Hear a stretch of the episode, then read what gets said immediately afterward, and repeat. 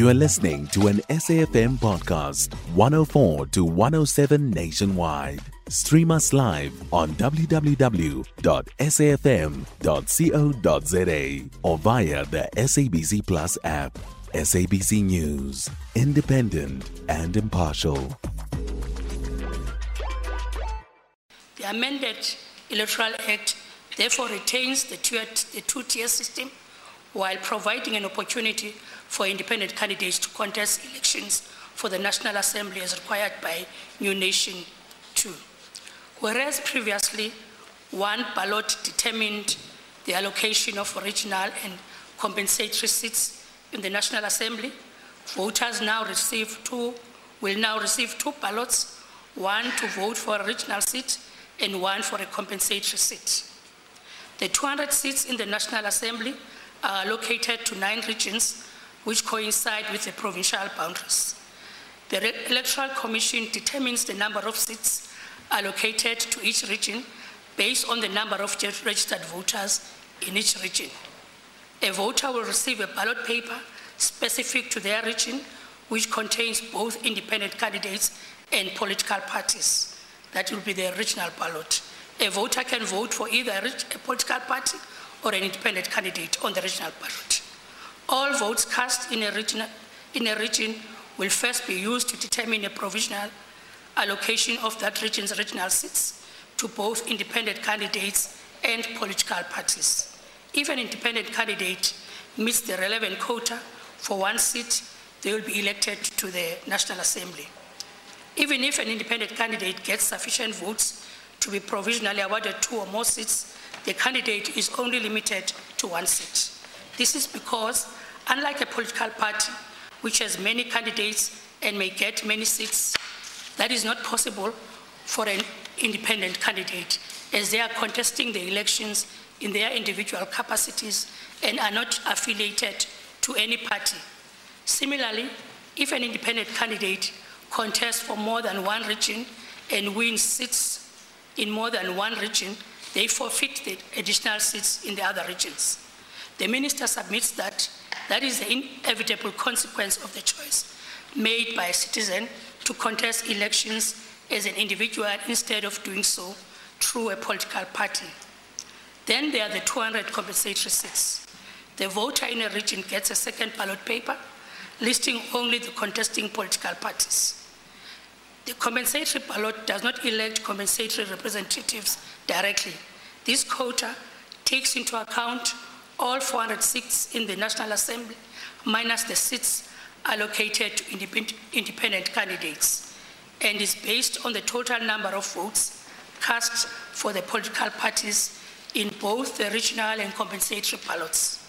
The stated purpose of the compensatory seats is to correct the disproportionality in representation in the results of the election. Therefore, the new position after the passing of the Electoral Amendment Act is that 200 regional seats are filled by independent candidates and candidates from political parties, and the 200 compensatory seats are filled by candidates from the list of political parties only. Independent candidates are thus excluded from contesting for the compensatory seats. In its submissions to this court, the applicant did not object to the principle that independent candidates can only compete for regional seats, whereas political parties can compete for both regional and compensatory seats. The applicant takes issue with the fact that independent candidates can only compete for 200 regional seats and argues that independent candidates will, as a result, be required to earn more votes in order to secure a single seat in the National Assembly compared to political parties. The contention that candidates for regional seats will have to earn more votes than candidates for compensatory seats is based on an analysis by Mr. Michael Atkins in his report, whose expertise lies in the fields of mathematics and computer science. Briefly, Mr. Atkins' thesis is that based on data from the 2014 and 2019 elections, independent candidates will require more votes than political parties to win a seat in the upcoming national elections. The applicant therefore seeks an order in terms of which the compensatory seats would be reduced from 200 to 50. As a result, those competing in the regional tier will contest for 350 seats instead of 200 seats. This will result in a 350-50 split as opposed to the 200-200 split contemplated in the Electoral Amendment Act. In a unanimous judgment penned by myself with Zondo CJ, Maya DCJ, Olapen J, Matopo J, Rogers J, Schippers AJ, Theron J, and Fonsei AJ concurring, this court held that the circumstances of this case are exceptional and that the application raises legal issues of fundamental importance relating to the fairness of the 2024 elections, and that the time is of essence since the 2024 elections are imminent. Therefore, direct access must be granted.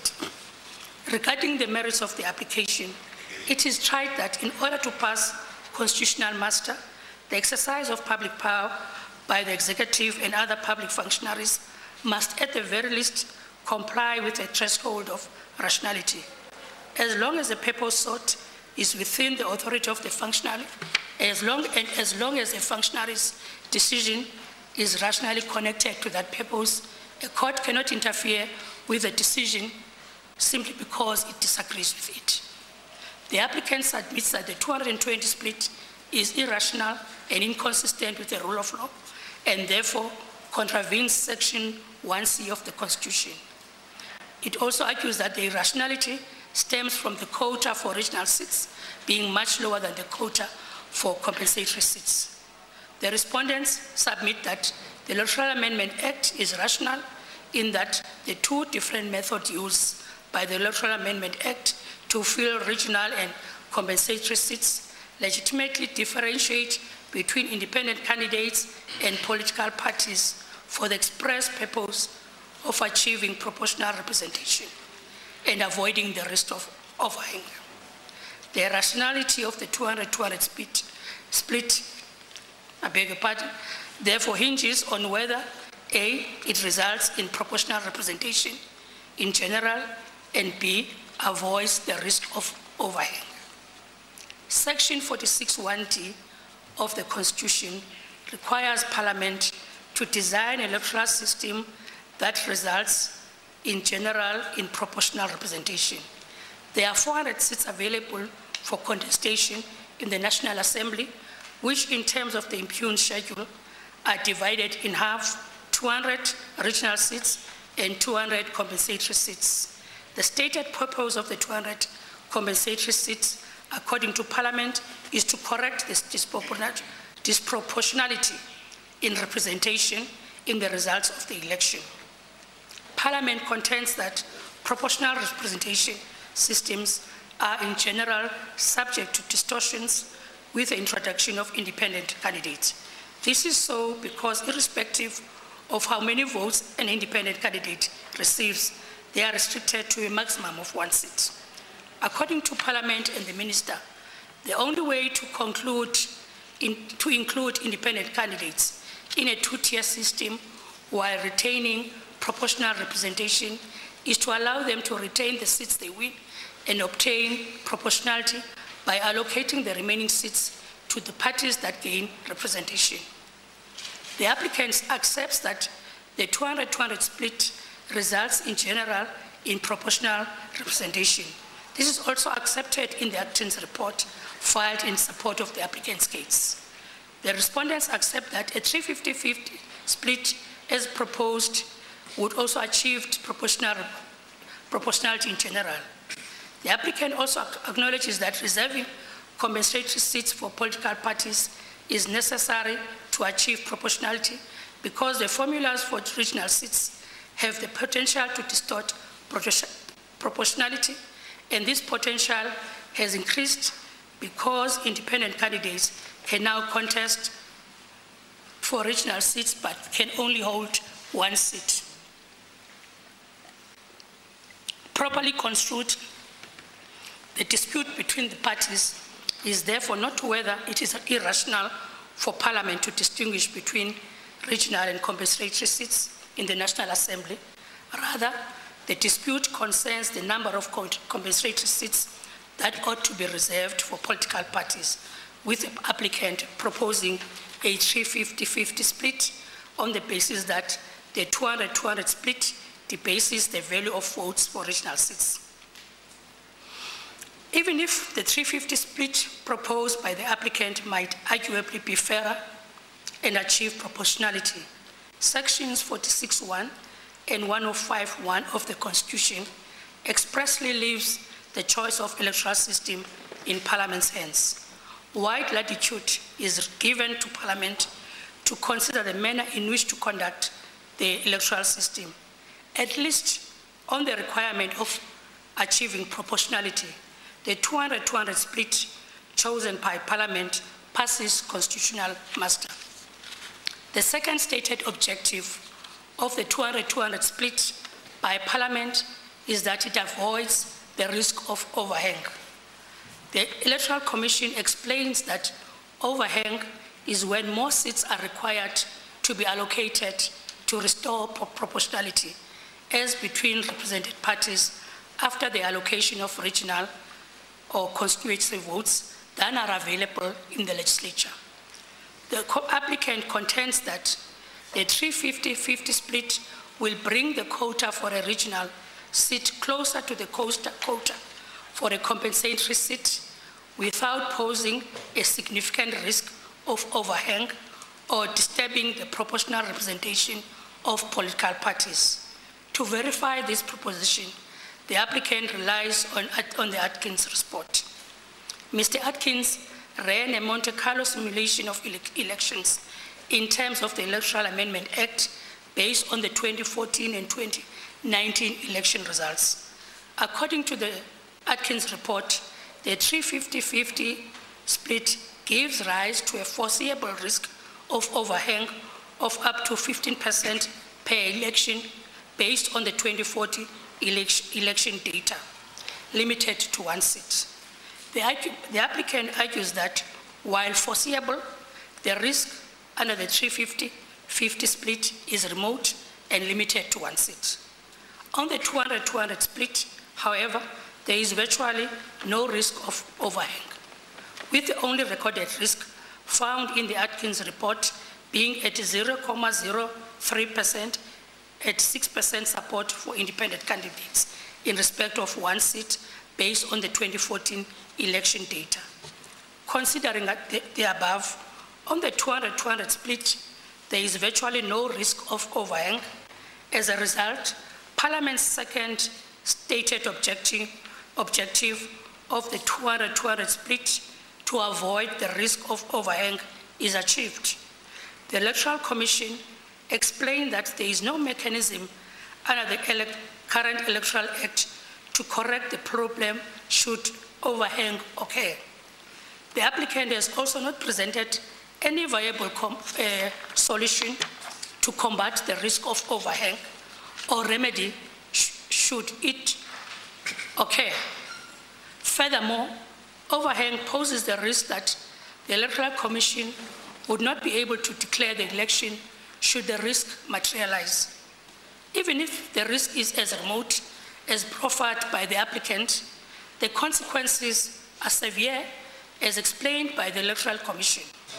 Consequently, the foreseeability of overhang under the 350-50 split as proposed by the applicant is potentially destructive to the applicant's case. During the hearing, the applicant submitted that the method utilized at the municipal level to prevent overhang offers a potential solution to the risk of overhang in the 350-50 split. This submission was made for the first time during the hearing. It is well established that parties in motion proceedings should make out their case in their founding or answering affidavits and not in their heads of argument or in the course of the hearing. The exception to this position was articulated by this court in My Vote Counts NPC versus Speaker of the National Assembly, where Kam J held A point that has not been raised in the affidavits may only be argued or determined by a court if it is legal in nature, foreshadowed in the pleaded case, and does not cause prejudice to the other party. In the present case, this exception does not apply. The proposed solution to the risk of overhang which the applicant proffered in the hearing is not legal in nature, nor was it foreshadowed in the applicant's pleaded case. While no weight is attached to the applicant's proposed solution to the risk of overhang, it must be stressed that although the 200-200 split is rational in that it avoids the risk of overhang and ensures proportional representation, this should not be interpreted as an indication that overhang will always be an insurmountable challenge. The risk of overhang arises because, like the Electoral Act, the Electoral Amendment Act prescribes that the full 400 seats of the National Assembly must be available for contestation. This is the maximum number of seats that the Constitution prescribes. Should the number of seats available for contestation in Parliament be reduced to a number above 350 but below 400, it may be possible to allocate overhang seats and increase the number of seats in the National Assembly by the number of overhang seats up to 400 until the next election. This is how the New Zealand Parliament addresses the risk of overhang. Secondly, unlike the Local Government Municipal Structures Act, the Electoral Amendment Act does not provide a formula to address overhang should it arise. I recognize that the absence of a formula to address overhang in the Electoral Amendment Act may well be as a result of the fact that there is no risk of overhang on the 200-200 split. I refer to the Municipal Structures Act to illustrate that the risk of overhang is not a novel concept in South Africa, and that the legislature has, in the context of local government elections, provided a mechanism to deal with it should it arise. In the result, on the facts and submissions, the 200-200 split passes the rationality test as it achieves proportional representation and avoids the risk of overhang. We thereafter consider the issue whether the electoral scheme has infringed any fundamental rights in the Constitution. The applicant contends that the 200-200 split is unconstitutional as it violates sections 1C, 32A, 91, 192, 193, and 461D of the Constitution. In view of the conclusion that the split is rational and achieves proportional representation in general, the applicants challenge that the provisions of sections 1C and 461D are infringed, falls to be dismissed. The applicant further argues that the 200-200 split violates section 32A of the Constitution in that a vote for an independent candidate carries less weight than a vote for a political party. In reaching this conclusion, the Atkins report rests on the assumption that voters who vote for a political party in the regional ballot will vote for the same party in the compensatory ballot. The applicant also submits that the split violates Section 9(1) of the Constitution in that it arbitrarily differentiates between independent candidates and political parties.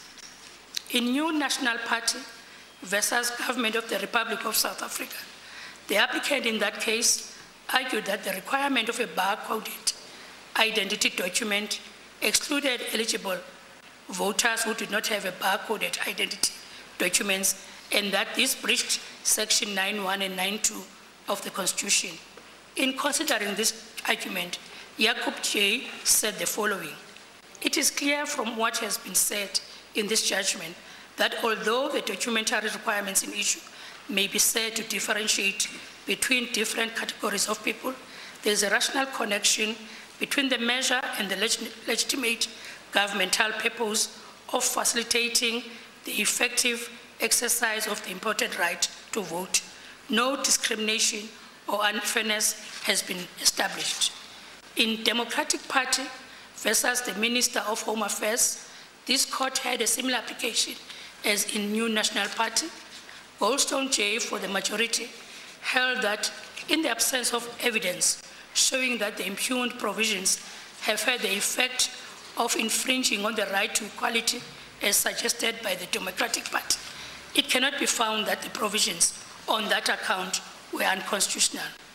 This court therefore rejected the Section 9 equality challenge in Democratic Party and in New National Party on the basis that A, there was a rational connection between the measure adopted by Parliament and the legitimate governmental purpose, and B, the applicant failed to provide evidence to support the alleged inequity. In United Democratic Movement versus President of the Republic of South Africa, this court held that the fact that a particular system operates to the disadvantage of particular parties does not mean that it is unconstitutional. Similarly, in Democratic Party, this court held that it must be accepted that there are very few laws of general application that will not directly or indirectly have the potential to affect different categories of people in different ways. From this court's judgments, it is therefore clear that a law affects different categories of people differently. A law that affects different categories of people differently does not prove a violation of the right to equality as provided in Section 9 of the Constitution. The person alleging the violation should provide evidence to support the alleged violation. The proposition that a vote for an independent candidate carries less weight when compared to a vote for a political party is without merit. Independent candidates and political parties compete for the same quota in regional elections, and votes carry the same weight. There is no differentiation in respect of regional seats. The applicant's argument that the Electoral Act, as amended, devalues a vote for an independent candidate is based on the assumption that a voter that votes for a political party will vote for the same party on both the regional and compensatory ballot, which in turn means that independent candidates need double the votes needed by political parties to gain a seat in the National Assembly. By parity of reasoning, vote splitting beyond a de minimis trivial level by voters who vote for political parties would be fatal to the applicant's rights violation challenge. While the 2024 national elections will be the first elections South Africans will get to vote using two ballots for the National Assembly, it is not inconceivable that voters may choose to split their regional and compensatory votes. There is in fact evidence of vote splitting by South African voters in the last provincial and national elections. When one considers the 2019 provincial and national elections in South Africa, there were no cases where the party-specific vote totals for the national and provincial votes corresponded exactly. Further, the Electoral Commission explains that in municipal election, where independent candidates stand for political election as ward candidates, most voters that support independent candidates also choose to support a political party on the second ballot. Notwithstanding the aforesaid, I do not think that an electoral law could ever be properly formulated on the basis of an assumption as to how people will vote, as the applicant suggests. An electoral law must always assume a complete freedom for the electorate to vote as they please, including splitting their vote where an opportunity to do so exists.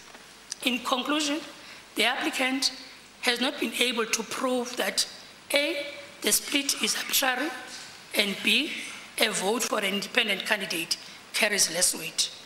Bearing in mind that The mere difference in effect of the split is not in and of itself evidence of unequal treatment in the manner protected against in the Constitution. Therefore, the applicant has failed to discharge the onus of proving the model articulated by Parliament infringes on the equal protection provisions provided for in sections 3(2)(a) and 9(1) of the Constitution, as alleged. For these reasons, the section 3(2)(a) challenge also fails. The next issue relates to the argument that the 200-200 split violates sections 19(2) and 93 of the Constitution in that it undermines the fairness of the outcome of the elections, and that the split violates the right to vote and to stand for public office.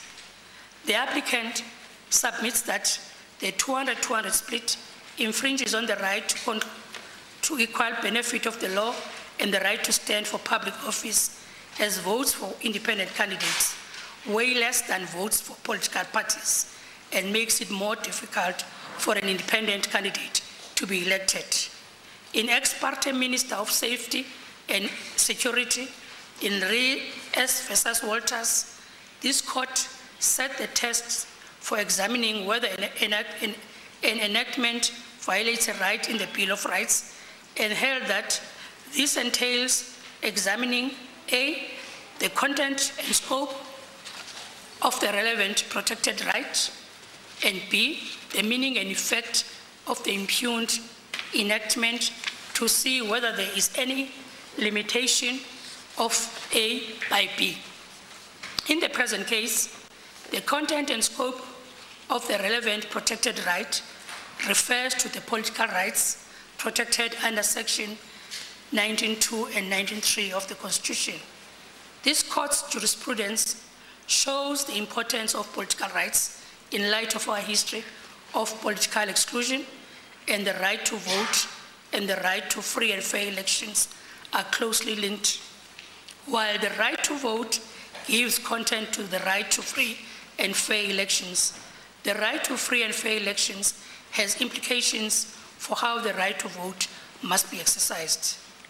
This court in Kam versus Electoral Commission distilled elements fundamental to free and fair elections as protected under section 19(2) of the Constitution. These elements include A, persons entitled to vote should be registered to do so, and B, the protection of the right to participate in elections as a candidate and to seek public office. In my view, the elements distilled by this court in Kam are met under the 200-200 split.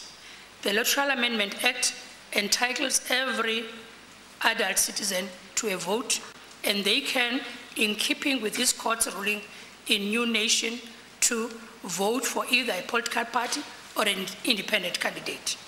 The Electoral Amendment Act also allows citizens to stand for political office and hold office if elected. The contention that a vote for a political party counts double to that of an independent candidate, which, as applicant argues, leads to a limitation of Section 19 rights, is, as I have already demonstrated, without merit. This argument is based on the assumption that voters will not split their vote, an assumption which I have already shown to be unsustainable. The applicant was required to show that the measures adopted by Parliament constitute a limitation of the political rights alleged. For the reasons stated, the applicant has failed to discharge this onus, and as such, the 200-200 split passes the second leg of the Walters test. It follows that the Section 19 challenge must also fail.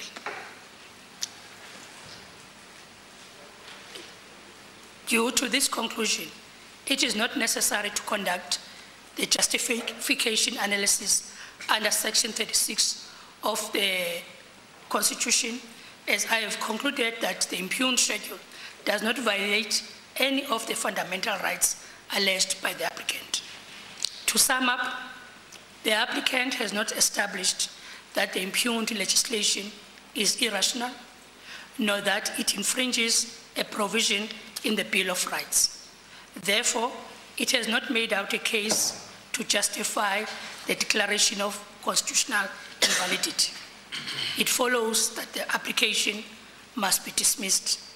Following the principle set by this court in Biowatch Trust versus Registrar Genetic Resources, each party must pay their own costs. In the result, the following order is made. 1, direct access is granted. 2, the application is dismissed. 3, there is no order as to costs.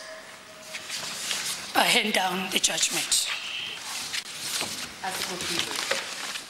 Right, so there we have it. Justice Nonkosi Mhlantla just giving us the final words in a judgment that effectively dismisses the application by the Independent Candidates Association of South Africa.